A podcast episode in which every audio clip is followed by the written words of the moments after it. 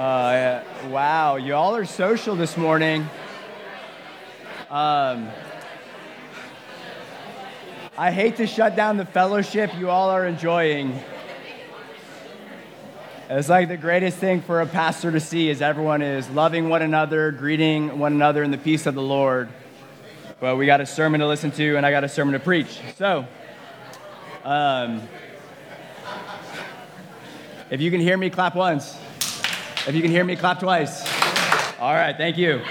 Uh, well, if I haven't met you yet, my name is Nick. I'm one of the pastors here and at the Transit Church. This is one of your first times here. We love to go through uh, God's Word from the pulpit. He's got a lot more greater things to say than I do. And so we want to honor God's Word and give you uh, the true food of the Word. And so what we've been doing for the past uh, few months is we've been going through Jesus' Sermon on the Mount. You know, this is your first time in church or maybe you're new to the Christian faith, you don't know what the Sermon on the Mount is. The Sermon on the Mount is the longest recording, te- recorded teaching of Jesus Christ in the Gospels. And the Gospels are the eyewitness accounts of the life of Jesus. And in the Sermon on the Mount, Jesus essentially is teaching his people this is what it looks like when I become king in your heart and king in your life. Everything changes. Your relationship, when you confess Christ as Lord of your life, your relationship to God changes and your relationship and posture to the world changes. Everything changes when you confess the Lordship of Jesus over your life. And so today we're going to be in Matthew 7, 7 through 12. If you have your Bibles or you have an app, tap there, turn to Matthew 7, 7 through 12. And we're looking at uh, a pretty famous, two famous passages that seem completely unrelated.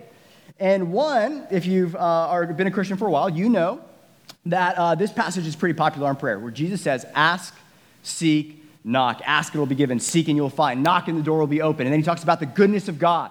And he says, You who are evil, if you know how to give good gifts to your kids, how much more will your perfect Father give good gifts to you? So that's, that's kind of the main thrust is wow, look at God, look at his, he invites us to come, and he, he has the ability to provide, and he wants to provide for us, and he wants to hear from his redeemed sons and daughters, right? And then in our text today, we're also looking at the golden rule in verse 12, which, which we'll look at here soon, which is, as you wish others would do for you, do on to them. And at first, they kind of seem not contradictory, but unrelated. And we're going to see at the end here of how they're related and what Jesus, most importantly, is inviting us to. Whenever we posture our hearts to receive from God's word, we always need to ask Jesus, what are you inviting me into? Holy Spirit, would you come and reveal where I'm walking towards things I shouldn't be walking towards and how I can turn, repent, and, and, walk towards you again in faith and obedience. So let's uh, read God's word and then we will pray and dive in. Matthew 7, 7 through 12. Ask and it will be given to you. Seek and you will find. Knock and it will be open to you. For everyone who asks receives, and the one who seeks finds, and to the one who knocks it will be open. Or which one of you, if his son asks him for bread, will give him a stone? Or if he asks for a fish, will give him a serpent? If you then, who are evil, know how to give good gifts to your children, how much more will your Father who is in heaven give good things to those who ask him? So, whatever you wish that others would do to you, do also to them. For this is the law and the prophets. Let's pray.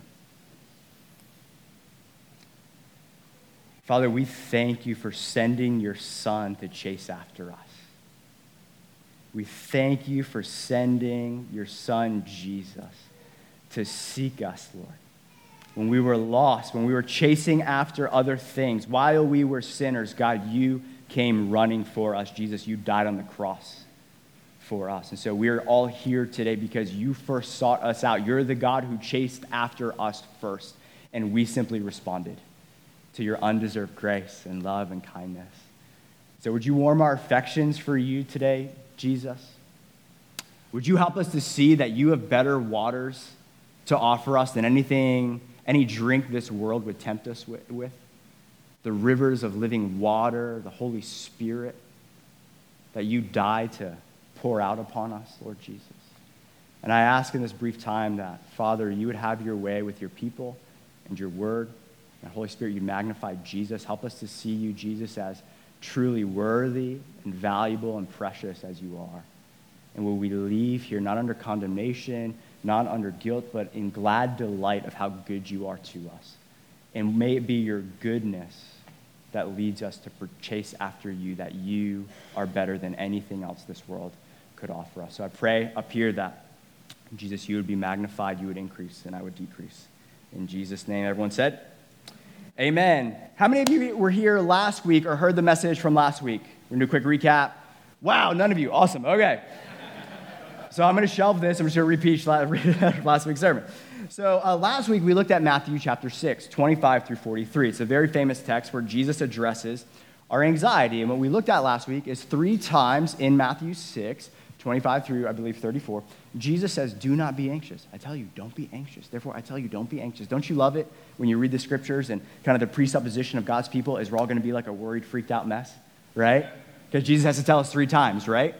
Don't be anxious. Don't be anxious. And what did Jesus say that we're going to be anxious about? We're going to be anxious about our life, our, our basic needs food, clothing, water, shelter, all that stuff.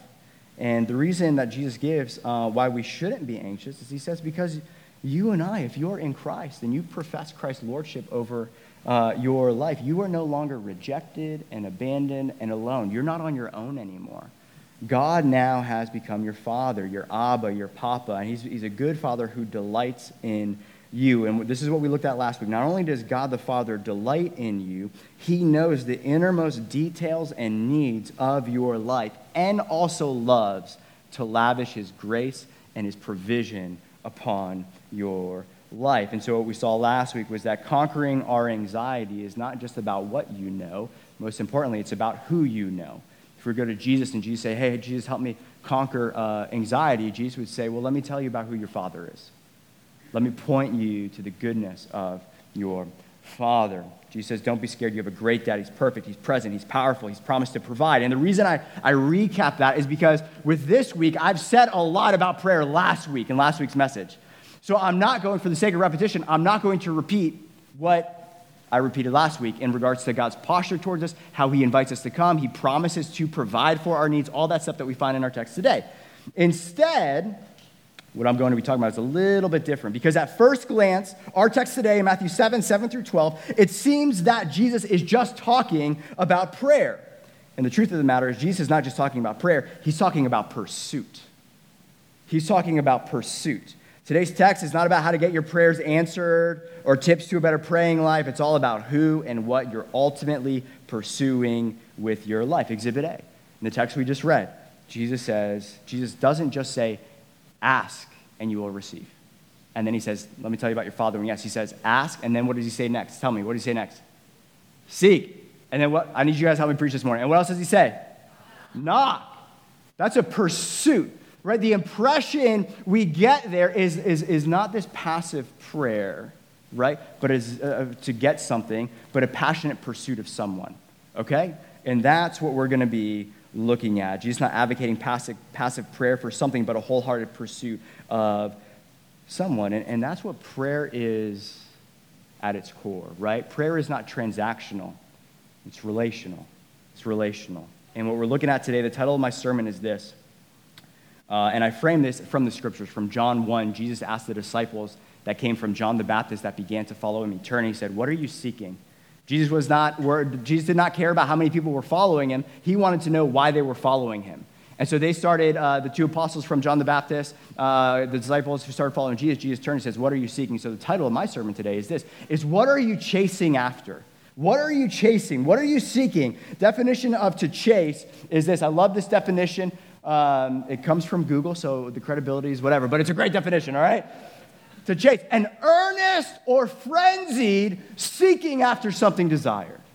An earnest and frenzied seeking after something desired. And the bottom line is this: is uh, watch this. This is this is what I'm getting at. Jesus in our text is talking about prayer, but he's not just talking about prayer. Does that make sense? because this is how it relates. That which we are seeking, that which we are ultimately chasing after with our life, changes what we're praying for. Our seeking is connected to our asking. And if you want to know what you're ultimately seeking and what you desire in your life, just audit your prayers and what you're asking God for. Our seeking reorients our asking. Our life's greatest aim, our life's greatest delight, our life's greatest joy frames out our life's greatest and most consistent prayers that we request to our Father. It's our seeking and our knocking is directly related to what we're asking for. It's, it's, it's not just fun facts about prayer today. It's what, why do I exist? Why are we here? What are we seeking as the body of Christ? Because how we answer this question completely changes how we pray, what we pray for, and why we pray. So, three invitations today, if you're taking notes. And the clock went out on the back there, so if I preach for two hours, somebody throw a tomato at me. Um, three invitations today. Let's humbly repent of chasing after idols that don't satisfy. Let's humbly repent of chasing after idols that don't satisfy. And then, and then repentance looks like something. And then let's gladly chase after the living God. And lastly, let's zealously chase after his kingdom. And I might have the team later in my sermon pull up that first worship song. Um, that goes, I did not plan that. I did not ask them to sing. It goes perfectly well with my last point. All right. First point let's humbly repent of chasing after idols that do not satisfy us. So here's the simple truth of our life all of us at all times are constantly chasing after something or someone to give us life and meaning and significance and satisfaction. The default setting of your life out of the womb is worship. Okay, it's another way of saying worship. Is we were created to worship, and we worship 24 7. Our hearts are constantly seeking delight, constantly seeking worship of someone or something, right? Imagine uh, you own a car that doesn't have a brake pedal. And imagine that you have a car that is all, the gas pedal is always to the floor. So you're always going like redlining in fifth gear, okay? That's your heart. That's your heart, heart chasing after things. So I think we have this false notion that we can just pop our hearts into neutral, that once we stop chasing after the Lord, we stop chasing after idols. That's not true at all. Once we stop getting our eyes fixed on Jesus, we need to ask not, not necessarily where I'm just coming from, but what am I running to? Where am I running to? You and I only have control over the direction, not the fact that we are headed in a direction. Does that make sense? Okay. And so the implication is this is that you and I will either chase after the Lord or someone or something else. And that something else is what Scripture would call an idol. An idol is something in this world besides God that we value, treasure, and seek after to give us only what God has promised. And the common refrain in Scripture is that there will be a constant battle. Like if our heart has a steering wheel towards the living God or towards things of the world, what scriptures makes crystal clear is there's a constant battle in your life of, of, of, of where that's where the of the steering wheel of your heart's desires and your heart's satisfaction right? Uh, the world the flesh and the devil will always seek to grab the steering wheel and turn us away from the lord and onto the things of the world. And what this means is that your life the christian life is a war for your affections. It's a war for your joy a war for your delight. And i had a bunch of scripture texts to share and i took them all out and I'm just going to share this one, but there's a ton of biblical evidence to back this up. But James 1 through 4 says this What causes quarrels and fights among you? Is it not this, that your passions are at war within you? What's the war? Pursuing God or pursuing things of the world? Pursuing the true God or pursuing false gods, idols, right? That's the war within us. You desire and do not have, so you murder. You covet and cannot obtain, so you fight and quarrel. You do not have because you do not ask. That's a great line, right? And that's what Jesus is, is inviting us into is you do not have, asking you shall receive. You do not have because you don't ask. God invites us to come to him and to ask so that uh, he can lavish his grace and kindness and provision upon us. But yet we always quote that, but we never keep reading. This is the danger of quoting scriptures out of context. Out of, out of, context, out of context. Verse 3 says this You ask and do not receive because you ask wrongly to spend it on your passions. And then look at what we see here next. You adulterous people do you not know that friendship with the world is enmity with God? Therefore, whoever wishes to be a friend of the world makes himself an enemy of God. One of the most dangerous things in our life that we need to watch after is our love for the things of this world. Because what James, the brother of Jesus, making crystal clear is that will train wreck our faith. All the things that bring us comfort and joy and delight in this world will train wreck our faith. And he takes it a step further. He says, it's adultery. And the reason I share all that is this is if you agree with me that our text is not just about pr- prayer, but it's about pursuit and seeking the living God, which prayer is, by the way. You're not going just to pray to get, you're actually seeking a person in prayer. The bottom line is this if we're first going to seek God, we need to first and foremost stop seeking after idols because that which we chase after with our lives changes what we ask for in prayer. And until we realize this, of why I exist and what I truly am desiring with the precious life God has given me. Until we realize this, this is going to be heavy, We're going to, we're gonna go grace. We're going to go, this is a little heavy. I'm pushing against some idols here in my own heart and in our heart. Is until we realize this reality that that which we are seeking affects our praying, our prayer life will become nothing more than using the true God to give us provision to worship false gods.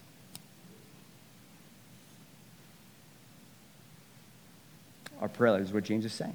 Call that adultery. Your passions, your passions that wage war within you, they're all a mess. They're distorted, and it's distorted your prayers.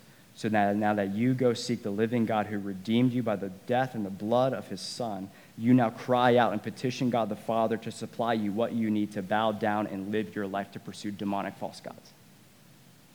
Boom, right? That's heavy. That's heavy. And this is why I want to I wanna press in here a little bit and just simply ask the question, man, let us posture my heart. It's a question I'm uh, resting under and I'm wrestling with this week, and I want us to wrestle with is, oh, God, search me, oh God. Where am I chasing after things of this earth? Where am I delighting in things that don't ultimately matter? And then, if that is my highest end goal in my life, my greatest aim in life, is the American dream, is just safety and provision for all my, my life, then that's the only thing I'm going to ask God for. That's what I'm going to ask God for in prayer. And so then it begs the question how do we know what idols are in our heart that we're seeking after? And the response is this, and, uh, and I'll get to the response here. Who and what are you praying most for in your life?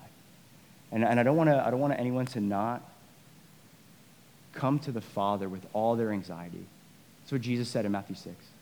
Come to me, weary and heavy laden with your anxious thoughts about provision and your needs. Come to me. So we should do that repeatedly and consistently. Come to God just as we are with our needs. But is that all we're praying for? Is that all we're praying for? And if that is all we're praying for, then we need to ask, what am I aiming for with my life? Just safety and comfort and provision. Because the, the, the biggest thing I want to hone in on is this is, is transit family, just speaking as family here, someone who's under God's word as well. I'm not, I'm not, I'm not rocking this. You know, I'm not batting a thousand with this is this is are we are we the beloved and the redeemed of god? Are we not called to something far greater than just mere safety and provision in our lives? We are not called to safety. We are called to significance. We are called to advancing not to hiding and asking for god's provision while we hide from the world that's burning. We've been redeemed and then commissioned to go back from where we've been redeemed from to be agents of reconciliation is, is that the cry of our hearts? Is that what we're praying for? Or are we just asking God the Father to help us live out the American dream? And the Lord's Prayer uh, makes this crystal clear. Jesus teaches us how to pray. And what we see in the Lord's Prayer, and then I'm going to segue. We're, we're, I'm, I'm going to stop pressing against our idols. I'm segue. Exit stage left here is this. In the Lord's Prayer, when Jesus teaches us how to pray, he does say, he does say, ask God for your daily bread and provision and deliver us from the evil one and, and, and, and don't, don't help us not walk into temptation. But first and foremost, what Jesus teaches us when he teaches us how to pray, he says, Get your eyes fixed on the heavens and on your Father who's in the heavens. Here's a place, here's a person that your whole life is going to be lived in the face of. And then your prayer is this it's your name, it's your glory, it's your kingdom, and it's your will. That, that's why I exist. And so we have to read, there needs to be a realignment today there's a call to repentance, a call for the Holy Spirit to come and search our hearts so that we can walk into newness of life, not stay in condemnation, but repent and walk in newness of life. This is what I want to say, and this frames what we pray for and why we pray and how much we pray. God does not exist to serve your agenda. We exist to serve his agenda. And that changes everything about how we pray. That changes everything about how we pray. God does not exist to be our bellboy, to be a cosmic slot machine, we just ask, we receive, he'll give us whatever we want $300,000 Ferrari, 18 houses, yada, yada, all that stuff. No, we are on this planet Earth to serve our King, to love our King, to pursue his kingdom. He does not exist to serve our agenda. We exist to worship, to love, and to serve his agenda. And so, yes, God is a good father who provides and consistently invites us to ask him to provide for our needs. And then the question for us today is but would you, um, would you want God the Father to provide you with wealth and comfort if it would harden your heart towards Him? Would you want God the Father as you cry out, God, I need wealth. God, I need retirement. God, I need that second house. I need that investment. I need increase. And God gives that to you, and, it, and, and you take it, and it completely makes you lukewarm. There's no passion, there's no love, there's no delight in Him because you're drowned and inundated with all the comforts of this world. Would you, what would you rather have? What would you rather want God to give you? And my follow up question to that is there not a greater thing to pray for? Is yes, meet those needs, but those basic temporal, physical needs are, are, are they pale in comparison to the eternal weight of glory that awaits us. And the gospel, I know this is heavy, and so I'm not shouting and hooting and hollering as much, because I think the word itself is heavy.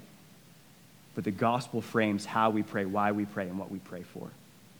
What we pray for. And there's a greater thing to pray for, a greater thing that we can chase after with our life.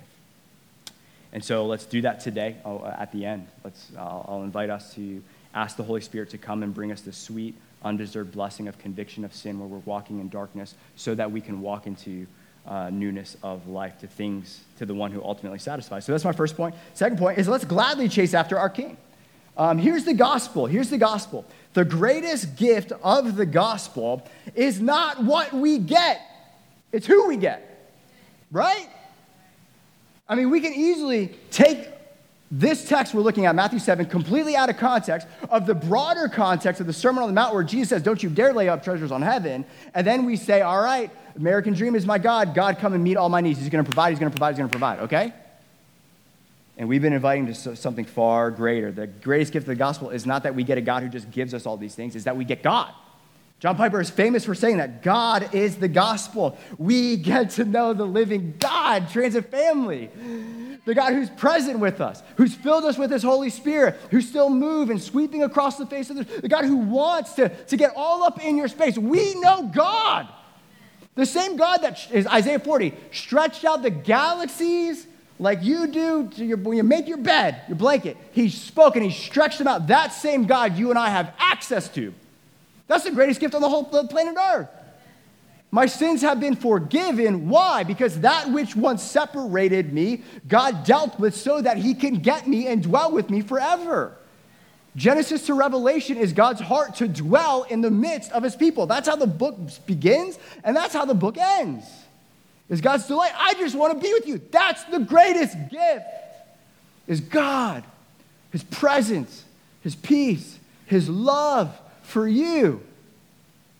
And with that being our greatest joy and that being our greatest aim, to love God and to know Him and to seek after Him, all of a sudden our anxieties about our provision don't have a death grip on our throat and our jugular. Because God, you provided me the gift of your Son. And he who possesses Christ possesses everything that he needs forever. Forever. It's a far greater reality, far greater aim. And so this is a mega theme in Scripture. A mega theme in Scripture, and I'm going to fly through these verses. If you want my notes, I can send you my notes. Uh, God constantly invites his people to pursue him. Why? So they're satisfied in him. It's not guilt. I'm going to get, I'm going to, okay, here we go. Proverbs 8, 17. I'm going to read through these, all right? Hope it's on the screen. Good luck, uh, John, keeping up with me. All right, Proverbs 8, 17. I love those who love me, and those who seek me diligently find me. Psalm 119, 2.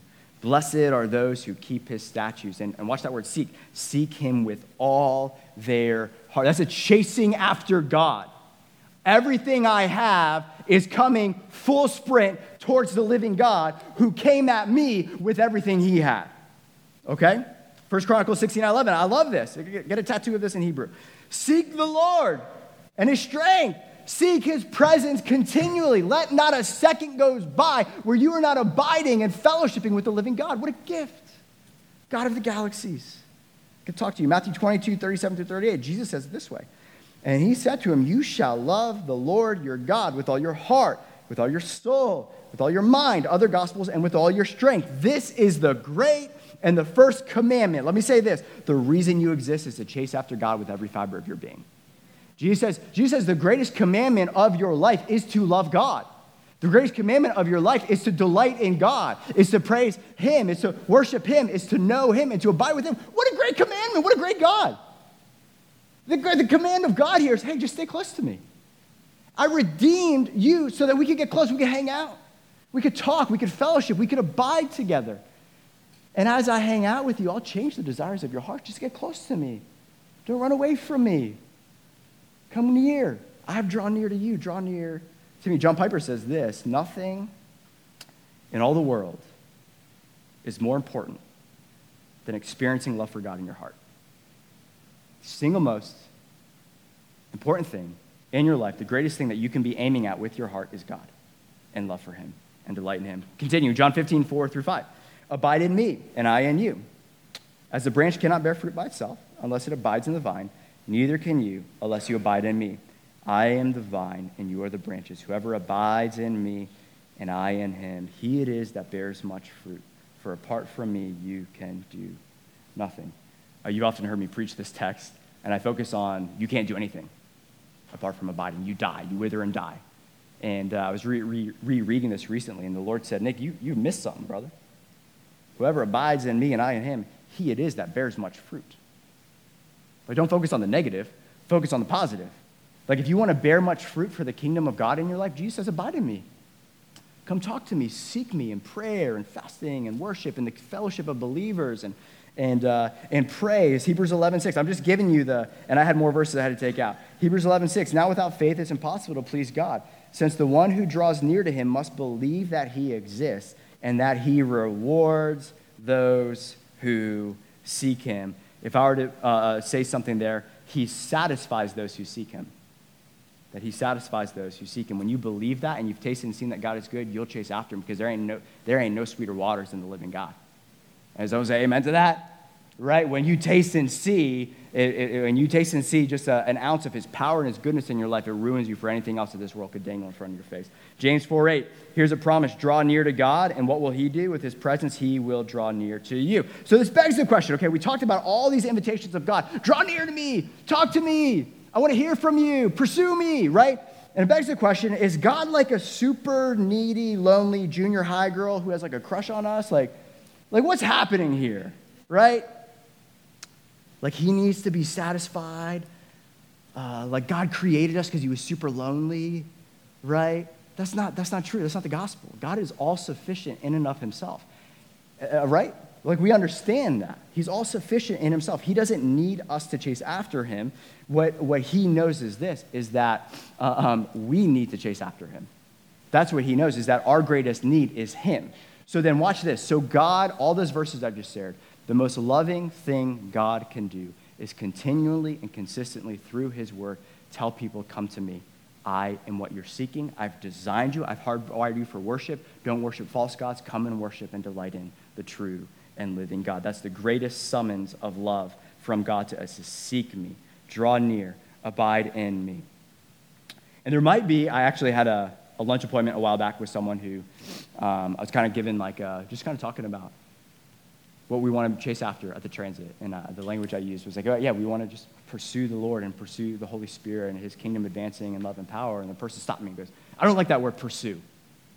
I don't like that word pursue. And then I just quoted a bunch of verses at him. But, anyways, uh, um, and uh, the rebuttal there, the response, and maybe some of you are wrestling with this, is God is holy. We need to tread cautiously. What do you mean chase after God? What do you mean seek God? Like positionally in Christ, how can I get any closer? How can I be any more of a son, right, in Christ Jesus? And there is a world of difference between our eternal union with Jesus. That's our position in Christ. Our eternal union, that I am beloved of God, I am a son, can never change. Nothing can separate me from the love of God. Like that's, that's dealt with. Death and resurrection, like I am his and he is mine forever. Now there's a world difference between our eternal union with God and our experiential communion with him. Although our position in Christ cannot change, our passion for him can. Our passion for him can. Um, which leads Dane Ortlund. I love this. If you guys haven't read Gentle and Lowly, do yourself a favor, buy that and read it. Dane Ortlund talks about that rebuttal of, I don't like this language of chasing after God. We should be cautioned, cautious and measured in our approach to God. Our unbelieving hearts tread cautiously here. Is it not presumptuous audacity to draw on the mercy of Christ in an unfiltered way? Shouldn't we be measured, reasonable, careful not to pull too much on him? I love his response. Would a father with a suffocating child want his child to draw on the oxygen tank in a measured and reasonable way? our greatest need in life is God. That's the greatest aim of your life. Jesus says, the greatest aim of your life. If you're here, you're wondering, Nick, you said repent of chasing after idols and the, what you're seeking after changes what you pray for, pray for. The greatest aim of your life, Jesus is saying, is to love God. It's to love Him with all your heart, mind, soul, and strength. And the reason I share all this is that if our greatest need and delight in life is to chase after and delight and love and delight in God above all else, then watch this. This completely reorients what we pray for. It completely shifts how we pray. Example, Exhibit A, Matthew 5 8. Blessed are the pure in heart, for they shall see God. If your greatest life aim is, is you say, Heavenly Father, on this side of glory, I want to see and to know and encounter and experience as much of you as I can. What's going to be your number one prayer? Purity of heart. That's what you're going to be praying. Create in me a clean heart, oh God, will be your cry. That will be your heart. Purify me. Cleanse me from idols. Those things that are robbing me of my affection for you, that are cooling my affections for you. If your greatest heart cry, and that's a great chief end, by the way, and it goes perfectly with, with the greatest commandment, Jesus. Uh, my greatest aim, I want to see you and encounter you and experience and love as much of you as I can handle. Then, man, is, that's, that's a far greater motivation for personal holiness than anything else this world can offer. And that's often why we, we always struggle with holiness, is because we just preach holiness as an end in and of itself. Just stop sinning, stop doing all these bad things. Well, no, be consecrated for the higher aim, that you can see God more clearly, and that there's more that He wants to offer you if we would stop feasting on and with idols. There's something better, is what I'm saying. There's, there's, there's not something better, there's someone better we're invited to fellowship with. There's someone better. When we make that our chief end to know and experience and love the living God, it changes how we pray. Raise your hand if you've ever been to a Brazilian steakhouse. Amen. Hallelujah. For the, for the glory of God. Say, you have permission to leave now and go to a Brazilian steakhouse. Uh, if you've never been to a Brazilian steakhouse, it's one of those places where it's like an all you can eat buffet, but it comes to your table. And uh, it's like the, if, if, you're vegan or pescatarian, sorry if this triggers you. Um, but basically, all they offer is, is, is animal meat. Like, I'm talking like ribeyes, fillets, bacon wrapped chicken, bacon wrapped fillets, bacon wrapped everything, like bacon wrapped in bacon. Like they just come and bring it to your table. And you know it's a good place to eat when they literally at your table give you a stop sign. You ever been there? They give you a token. It's like red light, green light. Like, like you have a green light, which means, yo, keep that meat coming. Keep it coming. And then finally, you have to throw, and, and the first one at the table, this is always hard. I was, uh, I was at an Acts 29 cohort in December, and I was tragically the first, and I was the second person to flip over the green to the red. And that's a, that's a humbling moment there when you're like, all right, stop sign. Please stop coming my way. I might die if I eat another filet. Okay? And what's so funny is a while back, my first experience with uh, eating at a Brazilian steakhouse is I'm, a, I'm a, uh, a, good, a good friend of mine is a foodie, and he always likes to go uh, meet at these places and, and all this stuff. And so I, my first time going was with him, and he gave me this insider tip. He said, listen, this is how they try to scam you. This is how they try to beat the system. They have a rocking salad bar up there. You ever been to a Brazilian steakhouse? You know, they got like the best salad bar you'll ever see. Like everything you could ever imagine is at that salad bar. And, and you could be razzled and dazzled and be like, wow, this is the best I've ever seen. This is amazing. And my buddy said, don't you dare grab a plate from that salad bar. or, don't you touch that. Because if you do, why? Why, why, why, why? Fills you up. There's something better in store for you. And if you get filled up on that, you won't be able to get filled up on the something better. You won't be able to, if you get satisfied on the lesser, you won't be able to get satisfied by the greater, right? And so my buddy came back with like one spinach leaf on his plate, and then, and then we feasted for the glory of God, and I didn't eat for like 21 days. Um, but here's what I'm getting at is satisfaction in God comes from realizing that he is better than anything this world has to offer. And not only is he better, but I think we need to realize this is that there's more that he wants to unveil. I think sometimes we profess Jesus as Lord and, um, and, and we think that God's done with us.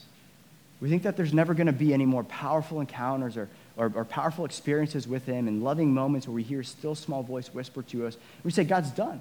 But listen, if God is continually inviting us to come to Him, it means that He's got an eternal uh, uh, uh resource. There's no supply chain issues with His presence and His grace and His mercy and His kindness. So if He invites us to come, the presupposition behind that desiring and seeking me is that I have more to offer you.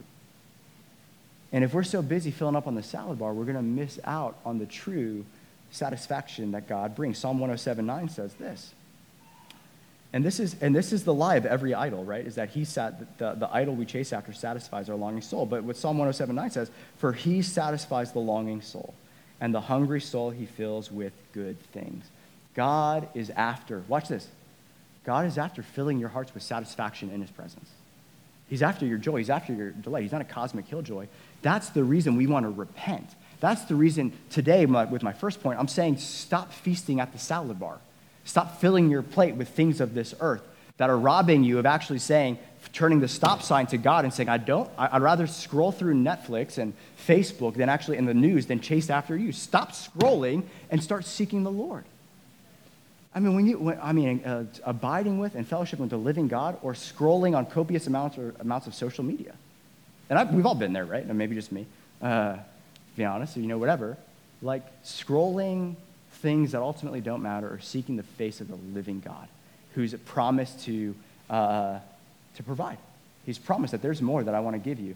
1 Corinthians 14.1 says this, Pursue love and earnestly desire the spiritual gifts, especially that you prophesy. Do you know that there's more spiritual gifts God wants to give to you? I, like, I'll just catch out of the bag. Like, we're continuationists here at the Transit Family. Like, on October 2019, I didn't ask for it. I started speaking in tongues. There's more gifts that God wants to give for you. And if we believe, which we do at the Transit, not because of experience, but because of the scriptures, we believe that those gifts are still for today and absolutely necessary for the edifying and building up of the church and the advancement of the kingdom of God.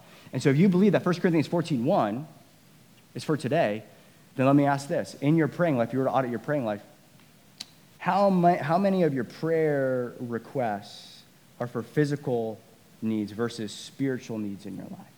Like, let, let me just say it this way Luke 11, 13, verse on the screen says this If you then who are evil know how to give good gifts to your children, how much more will the Heavenly Father give the Holy Spirit to those who ask Him?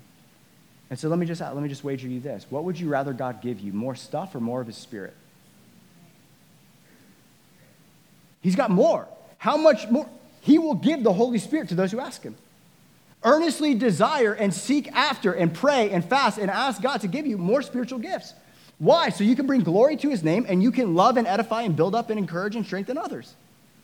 So then we need to ask and audit our praying life Lord, am I just constantly praying for physical needs or spiritual needs? Have I prayed for the, for the fruit of the Spirit, not just the gifts, but have I prayed for, Lord, would you, would you bring love and joy and peace and kindness and gentleness in my home, in me, in my heart. The fruits of the Spirit and the gifts of the Spirit. And the million dollar question is, is yes, Nick, I agree. I want to chase after God, but how? How can I gladly seek after the Lord when my heart is just lukewarm and, and I'm just apathetic? I think first, first thing is this, is you, we just have to finally say enough's enough. I'm no longer satisfied in my lukewarmness. I'm no longer content in my coldness and I'm going to, and then secondly, and then what you do is you ask for grace. This is something I do repeatedly in my life when my heart has grown cold to the Lord. Is you ask, I say, God, where in my life am I chasing after the salad bar so I'm missing out on your presence? Show me, God, reveal that to me. And then secondly, we say, God, would you give me the grace of zeal for you? Grace of enjoying, if you're here today in a season which I've which we've all been in, of I don't actually enjoy time with God. Reading the Bible is arduous, praying is hard rather than enjoyable. And what I love to do, ask God for the gift of grace and fast and pray and then seek his face. I think we get God on our calendar, dive into his word, pray and fellowship and worship. But also, I want to say this is find someone who's hungry and start hanging out with them. Find someone who's hungry. You can't do this alone. You need, you need encouragement. You need strengthening. You need accountability. Find someone who's hungry. Because here's what I've seen in my own life is that hunger for God is contagious. When you meet someone who's radically in love with God, who's a little farther along with you, and this is, this is actually how God radically changed my life in October of 2019, is all of a sudden, through his providence, I got linked up with someone who was radically chasing after God. And I'm like, I'm not there, but I want to be there. Let me talk. And me just hanging out with him uh, led to some amazing things, okay? So the invitation is not just be condemned and shame on you for not seeking God. It's just ask God, God, where am I chasing after the salad bar when you've promised me the bacon wrapped filet? Taste and see that the Lord is good. Isaiah 50, go read Isaiah 55. The call of God is come to me with your need and I will satisfy. Okay, so that's the second thing is um, let's stop chasing after idols that don't satisfy. Let's chase after our King who does satisfy. And lastly, the last point is this, is let's zealously chase after the advancement of his kingdom. If our main passion is love of King Jesus, and love, and our heart cries, Lord, I just want with my life that you've given me to see your kingdom advance in love and in your power, then our prayers will reflect that passion. Our prayers will reflect that passion. That, Lord, it's your will, it's your kingdom that I want to see advance more than my kingdom. And so then I sit under this. If I were to audit my praying life, Lord, am I praying more that you would come and serve my kingdom and my will and my glory? Or am I asking, God, use me? What's the assignment today? What's the assignment this year? Where are you inviting me to go? And uh, so there's a main debate with our text today. Uh, throw up verse 12 there, John. Okay, so what, is, what does the golden rule have to do with ask, seek, knock, it will be given, the door will be open, the Father will give you good gifts? What does the golden rule in verse 12 have to do? So, whatever you wish that others would do to you, do also to them, for this is the law and prophets. I didn't know what to do with this verse after this text, okay? And I actually had it divided up. When I broke up all the sermon series calendars text, the sermon series calendars and the text that would go, I had this next week or two weeks from now. Because I was going to put that with the narrow gate, because I didn't know what to do with it.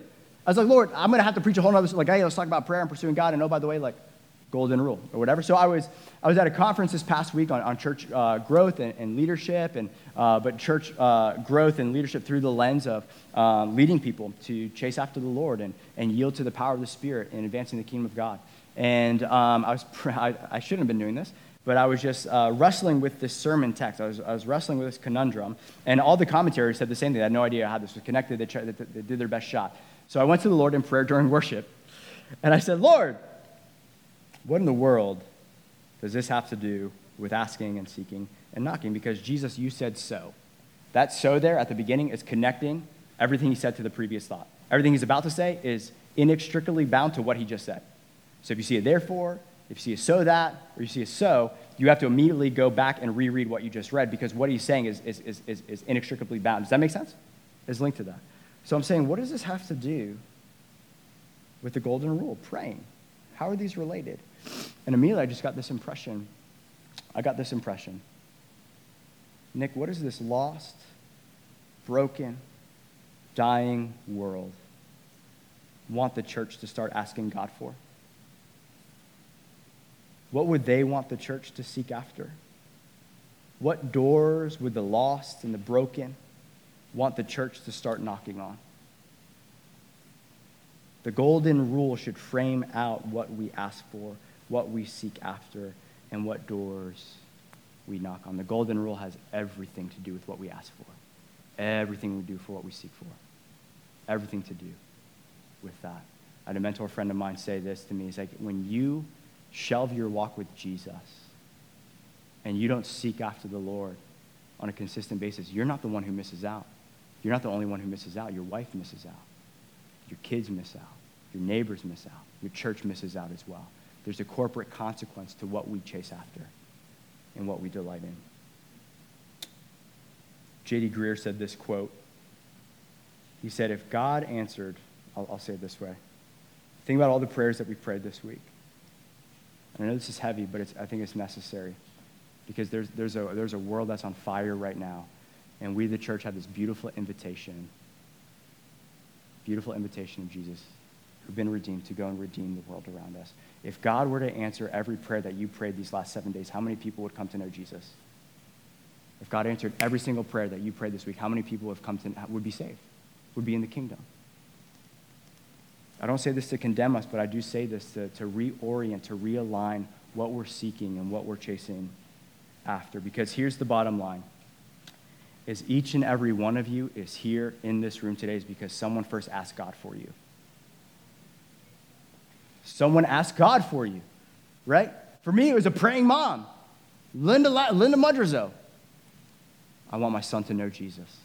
I want my son to know Jesus. I want my son to know Jesus. For some of us in this room, the only reason we're here is because we were on somebody's prayer list and they weren't asking for a, a Gucci couch or a Gucci bag and a 15th, you know, pair of shoes. They were they said, Lord, I want souls. I don't want shoes. I want your kingdom, not my kingdom.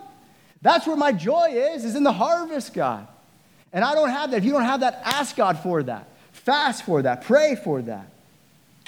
All of us are in this room is because someone first asked for us, and maybe someone didn't just ask, but they, they moved from passive asking to chasing after you, and they sought you out, and they knocked on your door. So my wife, Jen, uh, I'll call the band up. I'm, I'm, I'm wrapping up with this. Uh, my wife, Jen, uh, what, didn't grow up a Christian, okay? In high school, down in Bridgewater, uh, Virginia, she, she has a twin sister. She was the, twi- the Slater twins. They called them the Slater, Slater twins at Turner Ashby High School. They had a reputation. They were known as the party twins, okay? That's my wife in high school, was everyone knew, like, those girls are crazy, okay? And there was this ministry at Turner Ashby uh, uh, High School called Young Life. And raise your hand, you know what Young Life is? Okay, not all of you. Young Life is um, like a, pretty much a parachurch ministry that, that they see themselves as missionaries to high schoolers.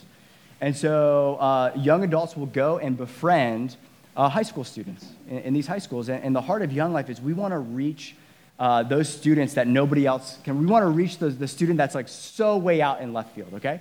And so senior year, Jen's senior year, um, she had no affiliation with Young Life, but a friend of a friend invited her to this massive event. It was out in a field where they saw uh, this video, this advertisement for this Young Life camp in the summer. It had tubing, it had like all these adventurous things. And if you've been to a Young Life camp before, they do things with excellence. It's amazing, okay?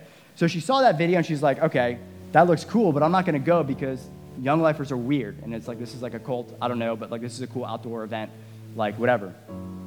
And um, what Jen didn't know, what my wife didn't know is this, is that although she didn't know her Young Life leaders, they knew her. They knew her. And the Young Life leaders preparing for a camp coming up that summer where kids will hear the gospel. The whole purpose of Young Life Camp is that they try to get through campaigners, through their weekly meetings throughout the year, is they try to get non-Christians at camp. And at camp, they remove every obstacle that would get in the way of the preaching of the word so that these kids can hear in a clear way where they can understand and then respond to the gospel and give their lives to Jesus. That's, the whole, that's kind of the main ministry model of Young Life. My, my wife didn't know that. Her leaders, who she didn't know, were praying for her. They had a list, they had a prayer list. These are the people that are coming to camp from Turner Ashby High School. These are the people that we want to come to camp, that's who we're praying for. And this is the literally no way in hell will this person ever come to camp list. Guess where Jen and her sister were? No way in hell. Was this person coming to camp? I'm not making this up. You can ask her. No way in hell. But there were some believers. Come on, church. There were some Christians. There were some young life leaders who were so consumed. They, they knew where they would be apart from Christ. They weren't asking for more shoes, right?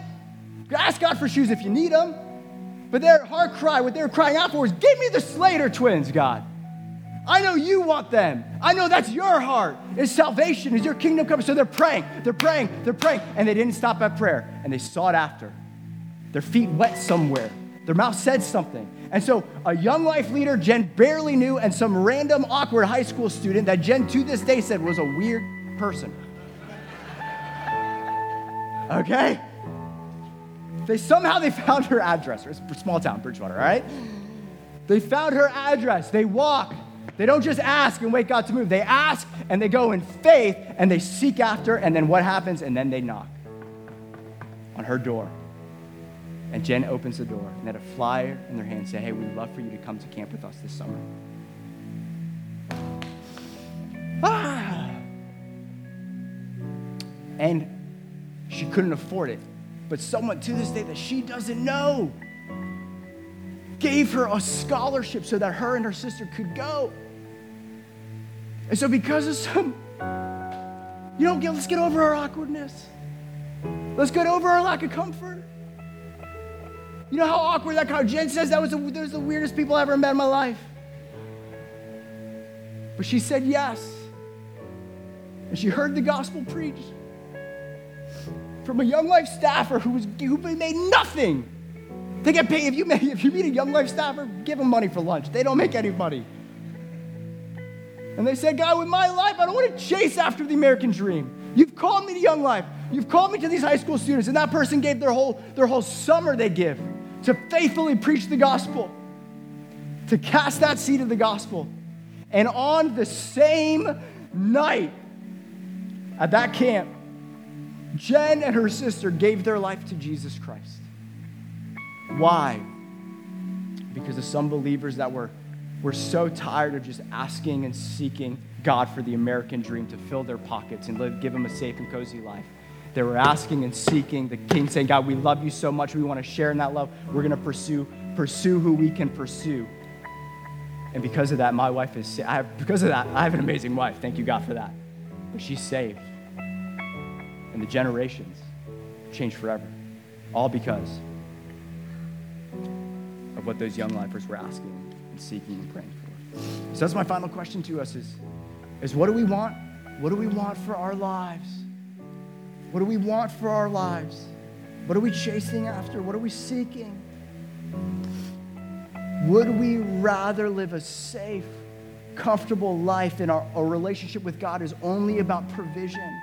Or do we want to see God's kingdom come in love and in salvation and healing and deliverance? There's something greater Jesus invites us to, and that's what the sermon is. The Sermon on the Mount is all about. So let's quiet our hearts, and then we will conclude with communion and one final song of worship.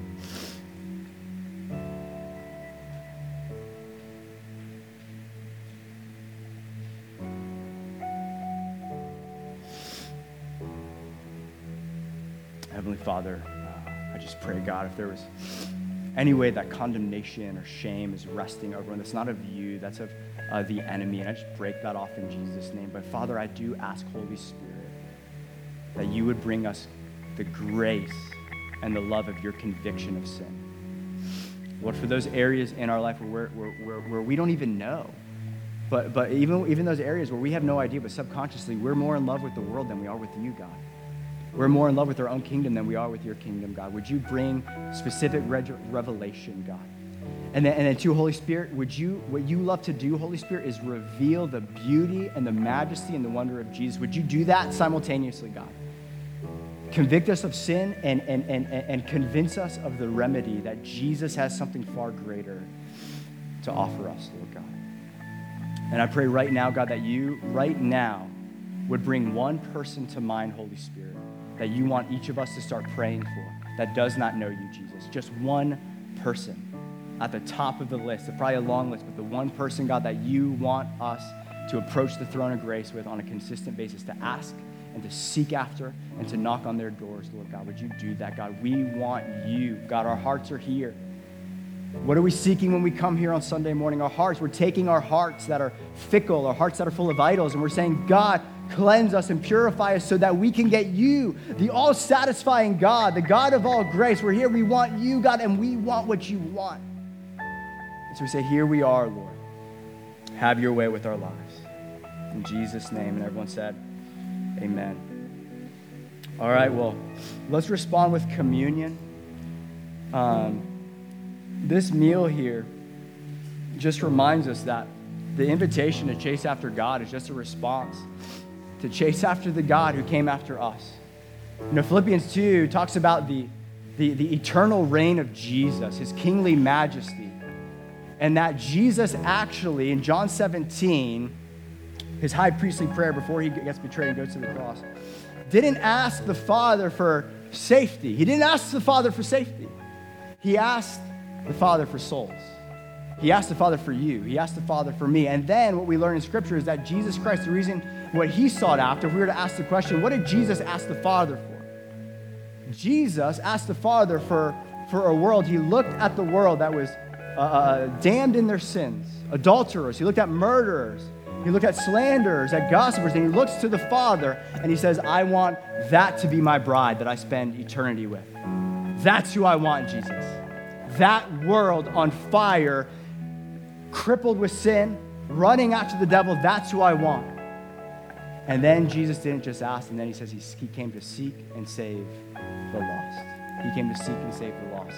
To the extent Jesus came and sought after humanity, to the extent that he would lay down his life pay the highest price. Why? So that you could be reconciled to the Father and have your sins forgiven and experience His grace and kindness in your life. That's what Jesus asked for. The reason you're here in this room is because Jesus asked the Father for you. The reason you're here in this room is because Jesus sought after you. The reason you're here is because Jesus in Revelation 3:20, he knocked on the door of your heart first. And today we get to celebrate his pursuit of us in love through the taking of communion. So if you're a follower in the Lord Jesus Christ, this is a family meal. We encourage you to do that. And we also encourage you to, to, to, to the scriptures in 1 Corinthians 13 say, examine our hearts. Let's go to God with a clean slate as we go to his uh, broken body and shed blood for our sins. So if there's any areas in your life, what I'll do is I'll lead us here. But let's go quiet again and examine our hearts as the scriptures encourage us to do before we take of the Lord's Supper. So I'll just pray for us. Holy Spirit, before we take a, and celebrate of this precious reminder of your goodness towards us, and we feast with you at your table of fellowship, would you, Holy Spirit, reveal any areas where we're feasting with idols?